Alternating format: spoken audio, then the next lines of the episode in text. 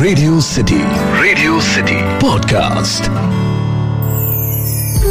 radio city पर कहानी पौराणिक भारत की। रामायण काल में ऐसे बहुत सारे मायावी राक्षस हैं जिनके बारे में बहुत कम लोग जानते हैं। ज़्यादातर उन्होंने रावण कुंभकर्ण ताड़का खरदूषण इन्हीं के नाम सुने हैं। लेकिन आज कहानी पौराणिक भारत की के इस एपिसोड में मैं आपको बताऊँगा रामायण काल के दस प्रमुख मायावी राक्षसों के बारे में रेडियो सिटी पर।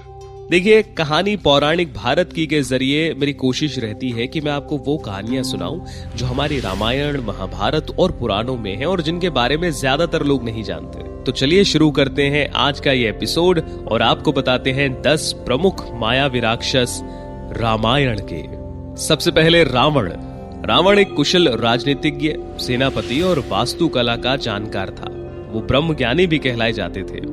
राक्षसों के प्रति उसके लगाव के चलते उसे राक्षसों का मुखिया घोषित कर दिया गया था। रावण ने लंका को नए सिरे से बसाकर राक्षस जाति को एकजुट किया और फिर राक्षस राज को कायम किया। उसने लंका को कुबेर से छीना था। उसे मायावी इसलिए कहा जाता है क्योंकि वो इंद्रजाल, तंत्र, सम्मोहन और कई तरह के जादू जानता था। उसके पास एक ऐसा विमान भी था जो किसी अन्य के पास नहीं था। इस सभी के कारण लोग उससे भयभीत रहते थे।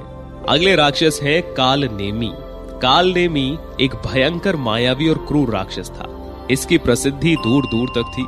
रावण ने इसे एक बहुत ही कठिन काम सौंप दिया था। जब राम रावण युद्ध में लक्ष्मण को शक्ति लगने से वे बेहोश हो गए थे, तब हनुमान को तुरंत ही संजीवनी लाने को कहा गया था। हनुमान जी जब द्रोणाचल पर्वत की ओर चले तो रावण ने उनके मार्ग में विघ्न पैदा करने के लिए काल नेमी को भेजा। काल नेमी ने अपनी माया से तालाब, मंदिर और सुंदर बगीचा बनाया और वहीं एक ऋषि का वेश धारण करके मार्ग में बैठ गए। हनुमान जी उस स्थान को देखकर वहाँ पानी पीने के लिए रुके और जैसे ही तालाब में उतरे तो तालाब में प्रवेश करते ही एक मगरमच्छ ने उनके पैर को पकड़ लिया। हनुमान जी ने उसे मार डाला। और फिर उन्होंने अपनी पूंछ से काल नेमी को जकड़कर उसका भी वध कर दिया। काल नेमी के बाद बात करते हैं ताड़का की। ताड़का के पिता का नाम सुकेतु यक्ष और पति का नाम सुंद था। सुंद एक राक्षस था, इसीलिए यक्ष होते हुए भी ताड़का राक्षस कहलाई। अगस्त मुनि के श्राप के चलते इसका सुंदर चेहरा कुरूप हो गया था, इसीलिए उसने ऋषियों से बदला लेने की ठानी थी। वो आए दिन अपने पुत्रों के साथ मुनियों को सताती थी। अयोध्या के पास स्थित सुंदर वन में अपने पति और दो पुत्रों, सुबाहु और मारीच के साथ वो रहती थी। उसी वन में विश्वामित्र सहित अनेक ऋषि मुनि तपस्या करते थे। ये सभी राक्षस हमेशा उनकी तपस्या में बाधाएँ खड़ी करते थे। विश्वामित्र ने राजा दशरथ से अनुरोध कर एक दिन राम और लक्ष्मण को अपने साथ सुंदर वन में ले गए ताकि यज्ञ किया जा सके।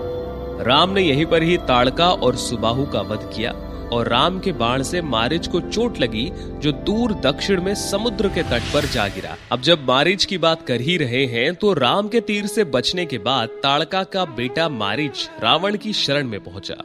मारिच लंका के राजा रावण का मामा था। जब श्रूपनखा ने रावण को अपने अपमान की कथा सुनाई थी तो रावण ने सीता हरण की योजना बनाई। देवी सीता का हरण करने के लिए रावण ने मारिच से कहा कि तुम एक सुंदर हिरण का रूप धर लो, जिसके सींग रत्न जैसे दिखते हो। ऐसा रूप बनाओ कि सीता मोहित हो जाए। अगर वो मोहित हो गई तो ज़रूर वो राम को तुम्हें पकड़ने के लिए भेजेंगी और इस दौरान मैं उसे हर कर ले आऊँगा। मारिच ने रावण के कहे अनुसार ही कार्य किया और रावण अपनी योजना में सफल रहा। इधर राम के बाण से मारीच मारा गया। मारिच के बाद बात करते हैं कुंभकर्ण की। ये रावण का भाई था जो छह महीने सोने के बाद एक दिन जागता था और फिर भोजन करके फिर से सो जाता था। क्योंकि इसने ब्रह्मा जी से इंद्रासन की जगह निद्रासन का वरदान मांग लिया। ये कहानी भी बहुत ही इंटरेस्टिंग है, जो मैं आपको कभी आराम से सुनाऊँगा। युद्ध के दौरान किसी तरह कुंभकर्ण को जगाया गया। कुंभकर्ण ने युद्ध में अपने विशाल शरीर से वानरों पर प्रहार करना शुरू कर दिया। इससे राम की सेना में हाहाकार मच गया। सेना का मनोबल बढ़ाने के लिए राम ने कुंभकर्ण को युद्ध के लिए ललकारा और राम के हाथों कुंभकर्ण वीर गति को प्राप्त हुआ। कुंभकर्ण के बारे में तो कई लोग जानते हैं, लेकिन एक और राक्षस हैं जिनका नाम है कबंध और जिनके बारे में ज़्यादातर लोग नहीं जानते। दरअसल सीता की खोज में लगे राम लक्ष्मण को दंडक वन में एक विचित्र दानव दिखा, जिसका मस्तक और गला नहीं था। उसकी केवल एक ही आँख नज़र आ रही थी। इस विचित्र दैत्य का नाम था कबंध। कबंध ने राम लक्ष्मण को एक साथ पकड़ लिया। राम और लक्ष्मण ने कबंध की दोनों भुजाएँ काट डाली। कबंध ने भूमि पर गिरकर पूछा कि आप वीर कौन हैं?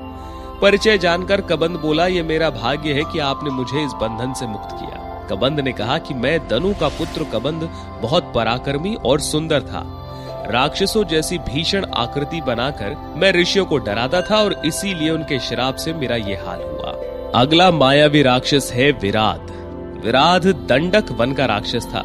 सीता और लक्ष्मण के साथ राम ने दंडक वन में प्रवेश किया। वहाँ पर उन्हें ऋषि मुनियों के कई आश्रम दिखे। वहाँ के ऋषियों ने उन्हें एक राक्षस के उत्पाद की कहानी बताई। उसे ब्रह्मा जी से यह वर प्राप्त था कि किसी भी प्रकार का अस्त्र, शस्त्र ना तो उसकी हत्या कर सकता है और ना ही उसके अंग छिन्न भिन्न कर सकता है, यानी कि हाथ पैर काट सकता है। राम और लक्ष्मण ने उससे घोर युद्ध किया और उसे हर तरह से घायल कर दिया। फिर उसकी भुजाएँ भी काट दी। तभी राम बोले, लक्ष्मण, वरदान के कारण यह दुष्ट मर नहीं सकता, इसीलिए यही उचित है कि हमें भूमि में गड्ढा खोद कर इसे बहुत गहराई में गाड़ देना चाहिए। लक्ष्मण गड्ढा खोदने लगे और राम विराट की गर्दन पर पैर रखकर खड़े हो गए।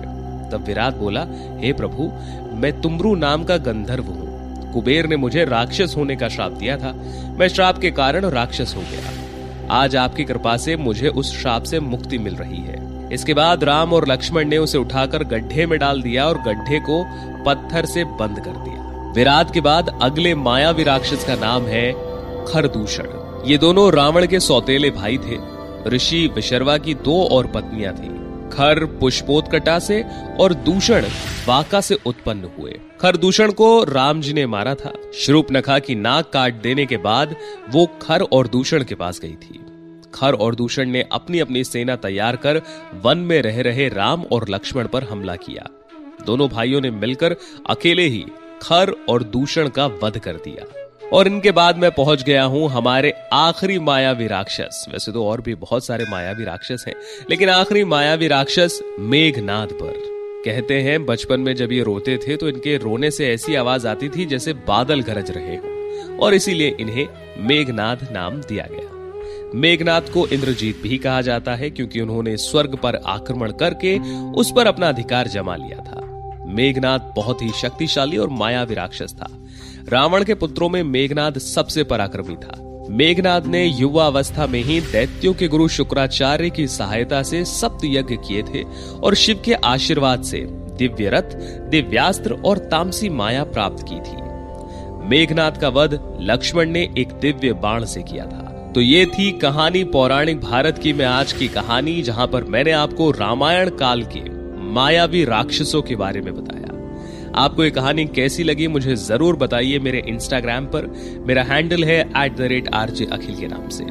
बाकी और भी बहुत सारी कहानियाँ लेकर मैं आता रहूँगा कहानी पौराणिक भारत की में रेडियो सिटी पर। मेरा नाम है अखिल। रग रग में दौड़े सिटी रेडियो सिटी पर कहानी पौराणिक भारत की।